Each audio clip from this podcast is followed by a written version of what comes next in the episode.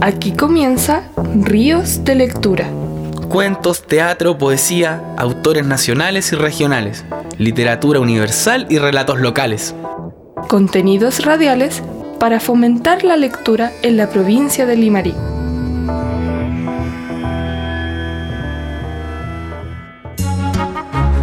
Pronto escucharás El nuevo traje del emperador, una adaptación radial del cuento de Hans Christian Andersen, segunda parte. Los dos diseñadores empezaron a trabajar de inmediato. Salieron a comprar y llegaron con baúles gigantes. Movían sus manos en el aire como si estuvieran descargando muchas cosas. Se pusieron a telar, pero como si fuera con hilos invisibles. A tejer, pero como con lana invisible. A coser, con agujas, pero que no llevaban ningún hilo y no atravesaban más que el aire. El emperador se paseaba en su taller y estaba bien intranquilo.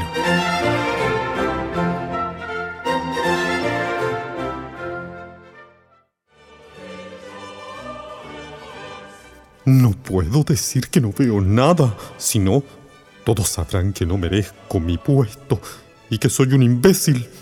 Mejor me quedo callado. Su Majestad, estamos por terminar. ¿Qué le parece nuestra selección de telas? Maravilloso, los colores hermosos, muy lindos. Ah, no es cierto.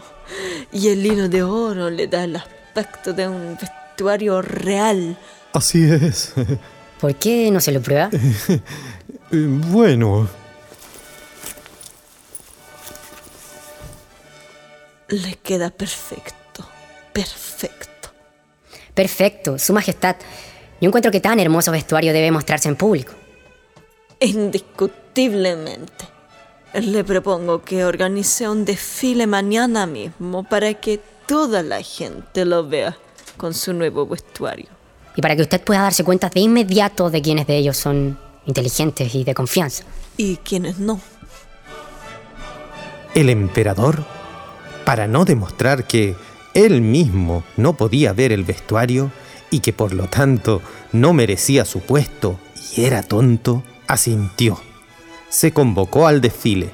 Toda la gente del reino tuvo que ponerse en hilera al borde de la calle para saludar al emperador. Este salió vestido con calzoncillos de puro aire, pantalones de puro aire, zapatos de nada más que aire, una camisa que no era más que aire, un abrigo largo con un cuello de piel de zorro y todo de puro aire. Obviamente, nadie quería admitir que no veía nada.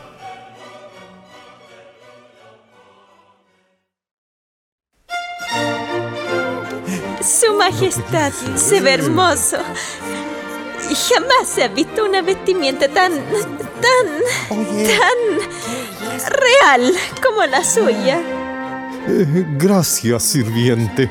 Confío en usted. Gracias, gracias. Mamá, ¿y de qué ropa están hablando? ¿Se anda desnudo el emperador? ¿Anda desnudo? La gente de poco echó a reír. El emperador, rojo de vergüenza y de rabia, de vuelta en su castillo, se encerró en el vestuario.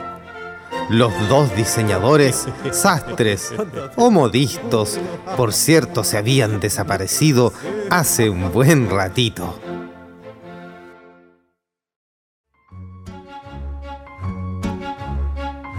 Hemos presentado El nuevo traje del emperador, una adaptación radial del cuento de Hans Christian Andersen. Lecturas y punto. Bibliotecas, lectoras y lectores de la provincia. Mi nombre es Francisca Santibáñez, soy profesional de apoyo de la Coordinación de Fomento Lector y Escritor de la Biblioteca de Santiago. Nosotros tenemos acá una sala infantil que atiende niños entre los 6 y los 10 años y una guaguateca además. En la guaguateca se atienden niños entre los 0 y los 5 años. Bueno, es muy importante fomentar la lectura en, niños, adolescentes y jóvenes porque sabemos que mientras, eh, mientras más temprano se adquiera el hábito, es mucho más difícil que se olvide eh, con la mayoría de edad, ¿no es cierto? Entonces, por eso, mientras más pequeño sea la persona con la que estamos trabajando, mejor. ¿Cómo lee una guagua? Lee eh, de diferentes maneras. Bueno, primero tiene que mm, acercarse al formato libro y tenemos desde libros de juguete, por ejemplo, libros de género que tienen monitos, ¿no es cierto? Y también a través de otras actividades como por ejemplo el cuentacuento. Nosotros tenemos cuentos todos los días en la biblioteca y en la sala infantil. Y esos cuentos también se trabajan con otro tipo de materialidades, por ejemplo, sombras chinas, con títeres, con un montón de cosas. La lectura en niños y niñas tiene mucho que ver con una relación afectiva, tiene mucho que ver con eso, con el acercamiento eh, madre, eh, madre-hijo, padre-hijo, abuela-hijo, por ejemplo, a través de la lectura de cuentos, del cuentacuento o del mismo de la invención de un cuento en general, ¿sí? Pueden también jugar con poemas, con trabalenguas, con dichos, todas esas cosas sirven, todas esas cosas aportan. También, eh, también que, que me parece importante es valorar todas las expresiones del lenguaje. Por ejemplo, una letra de una canción también puede servir para, para, reflexionar sobre el lenguaje, para conversar con el pequeño o la pequeña sobre qué es lo que dice, qué es lo que siente él cuando lo escucha. Más testimonios y recomendaciones de libros en www.riosdelectura.cl. ¿Estás escuchando? Ríos de Lectura. Contenidos radiales para fomentar la lectura en la provincia del Limarí.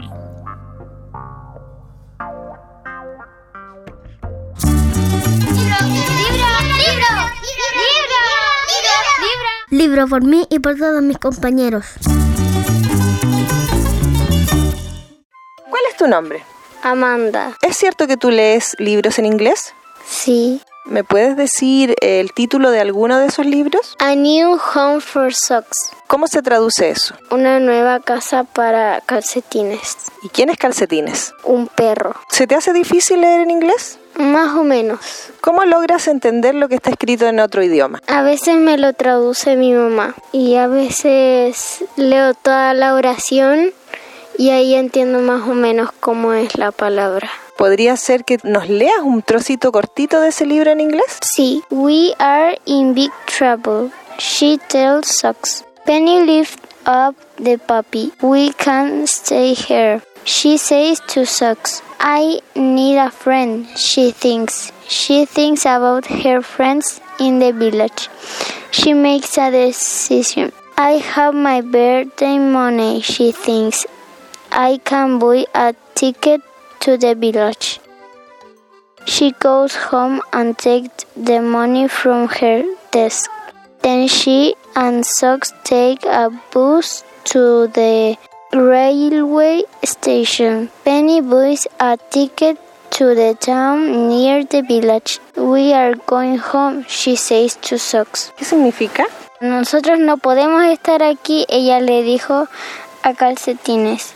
Yo necesito un amigo, ella pensó. Ella pensó acerca de sus amigos en el pueblo. Ella tomó una decisión. Yo tengo el dinero que me regalaron en mi cumpleaños. Ella pensó. Y puedo comprar un ticket hacia el pueblo. Ella fue a casa, tomó su, su, su dinero de la mesa. Después ella hizo tomaron un bus en la estación de tren. Penny compró un ticket eh, a la ciudad al lado del pueblo. Nosotros vamos a ir a casa, ella le dijo a Sox. ¿Te gusta leer en inglés? Sí. ¿Cuántos años tienes? Nueve. Muchas gracias, Amanda. De nada. Libro por mí y por todos mis compañeros.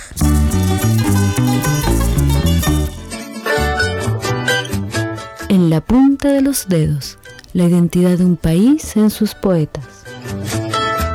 Chile tiene una amplísima diversidad y calidad poética, que se expresa en dos premios Nobel, pero sobre todo en el porfiado afán de seguir escribiendo en verso, aunque la poesía no salga en la televisión, no tenga app en los celulares, no la inviten a teatros ni a salones. De hecho, aunque poca gente lee, ella sigue escribiéndose de cordillera a mar, como si fuera incontenible su flujo, vertientes y ríos en el canto de un ciclo incesante que riega nuestra tierra. En el marco de este devenir, el músico, poeta, trovador chileno Eduardo Peralta se dio a la tarea de musicalizar a los poetas, con un especial énfasis en las y los creadores de la región de Coquimbo, donde están sus raíces y donde aún se oyen los versos de su tía abuela, la poeta María Isabel Peralta.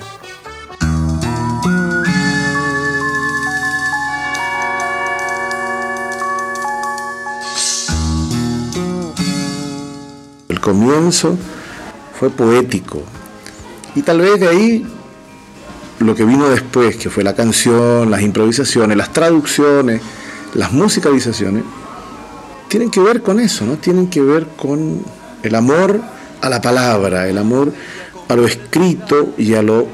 Las palabras tienen algo muy mágico y las canciones después que se convirtieron en canciones, estas palabras, ¿no? También tienen algo mágico, tienen una libertad propia, surgen, viajan, vuelan, se escapan hacia otras latitudes, hacia otros hemisferios y hacen que la gente también las tome como suyas, esas palabras, esos poemas, esas canciones. A mí no me basta un poeta, no me bastan dos, tres poetas. Me interesa el devenir de la poesía. Eh, y por eso me he dedicado a a musicalizar poetas olvidadísimos como los del siglo XIX. Por ejemplo, la gente piensa en Chile que la poesía empieza con Neruda y Parra, nacido en 1904 y 1914. Pero no empieza en el siglo, a comienzo del siglo XX la poesía chilena. Hay más de dos siglos por lo menos de vida republicana y cultural.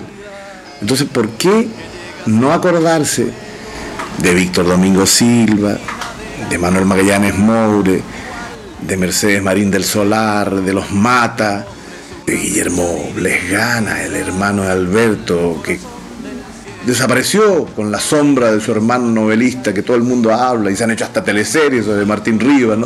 Resulta que Guillermo Blesgana es uno de los grandes sonetistas del siglo XIX, que nació en el siglo XIX al poeta Juan Rafael Allende, también en el siglo XIX, que desarrolló la décima, hizo obras de teatro en, verso, en particular en décima y en soneto. Pedro Prado, que nació también en el siglo XIX y que fue un arquitecto y poeta que recibía como una especie de ágora a comienzos del siglo XX en su casa a Parra y a Neruda, ¿no? en los años 20, 30, los recibía y hacían tertulias y los apoyó eh, no se habla de eso, no, se recuerda el devenir de la poesía chilena. Y hay, y en ese sentido, hay una diversidad maravillosa en nuestro país de, la, palabra poética. Y yo me dedicaba a eso, a, recuperarla en canciones, a recuperar la poesía desde el siglo XIX hasta nuestros días en canciones, porque también obviamente los poetas más recientes que no son solo los grandes nombres como Neruda, Mistral, Rojas, Parra. Hay muchísimos poetas también de los últimos 100 años, o los últimos 30 años, incluso 40 años, que son tremendamente interesantes y de una diversidad pasmosa que merecen ser cantados, ser, conversados, ser discutidos, que, estén en la palestra también de lo cotidiano en, en Chile. 21 poetas chilenos y El encanto de las lluvias son los dos discos que antologan musicalmente el devenir poético de Chile. Ambos puedes descargarlos en portaldisc.com.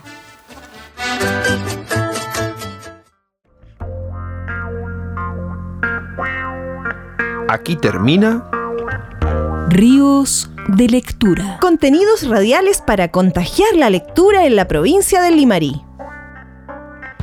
Ríos de Lectura es un programa financiado por el Fondo del Libro y la Lectura 2018